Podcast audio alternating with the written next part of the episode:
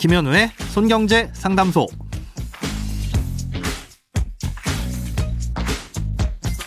새는 돈 맞고 숨은 돈 찾아드립니다. 손경제 상담소 김현우입니다.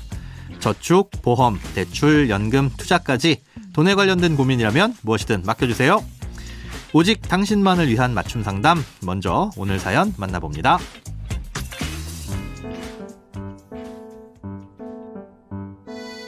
결혼 7년 만에 아기 천사가 찾아와서 이것저것 알아보던 중에 태아 보험에 가입하는 게 좋다는 얘기를 들었습니다.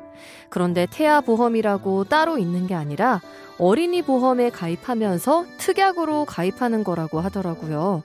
이 태아 보험 특약은 나중에 아이가 태어나면 자동 해지가 된다는데 이게 무슨 말인지 잘 모르겠습니다. 찾아보니 납입 기간과 가입 기간도 다양하던데 어떤 게 좋은 건지, 또 혹시 출산 이후에 기존 어린이 보험을 해지하고 새로운 보험을 찾아 갈아타는 게 더 유리한 건지도 궁금합니다.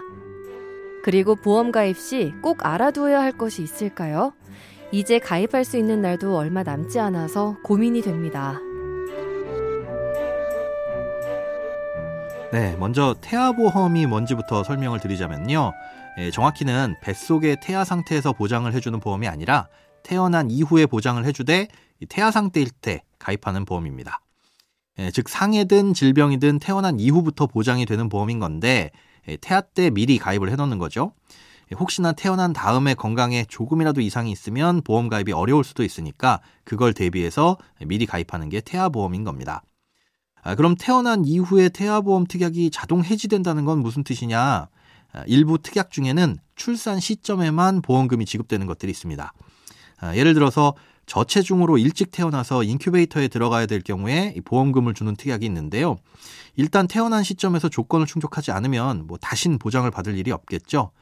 그래서 이런 특약들은 출산과 동시에 보장이 사라지게 되는 겁니다. 아, 이런 특약의 보험료는 출산 전까지만 내거나 예, 보통 일시납으로 한 번만 내도록 돼 있고요. 두 번째 달의 보험료부터 혹은 출산 후부터 보험료가 좀 싸지는 이유도 이런 것 때문입니다. 보험료를 내야 하는 납입 기간은 10년에서 30년 사이에 보통 결정할 수가 있습니다. 짧게 내면 총 내야 되는 보험료는 가장 적지만 월 보험료는 제일 비싸고요. 길게 낼수록 월 보험료는 싸지지만 총 내야 되는 보험료의 그 양은 많아집니다. 예, 이건 물가 상승이나 이율 같은 걸 보험사가 미리 계산하고 가정에서 반영한 것이라서 뭐가 특별히 유리하다고 할 수는 없어서요. 어, 물가가 뭐 많이 오를 것 같다 혹은 월 보험료를 줄이고 차라리 그 돈으로 조금이라도 저축을 더하는 게 유리할 것 같다라고 생각하시면 뭐 길게 납입하시면 됩니다. 예, 다음으로 보장을 해주는 만기도 이것도 정답은 없지만 보험을 가입하는 근본적인 이유를 생각한다면 저는 100세까지 길게 해두는 게 맞다고 생각합니다. 예, 보험은 앞으로 무슨 일이 생길지 몰라서 가입하는 거잖아요.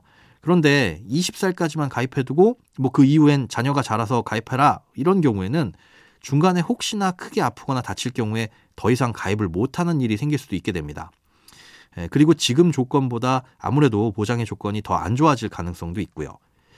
같은 보험료를 내는 경우엔 보장의 금액을 크게 하고 보장 기간을 짧게 하는 것보다 보장 금액이 좀 적더라도 보장을 오랫동안 받도록 해놓는 게 조금은 더 안전한 선택이 아닐까 싶습니다. 네, 태아보험 가입할 때 알아둬야 될 것들. 어, 이건 뭐 다른 보험과 크게 다른 게 없기는 한데요. 그 중에서 앞서 설명드린 인큐베이터 특약의 가입 여부를 결정하실 땐 어, 참고하실 게 있습니다. 어, 일정한 소득 요건을 충족하는 경우엔 아이가 인큐베이터에 들어갈 경우 그 비용을 보건소에서 지원해주는 사업이 있습니다.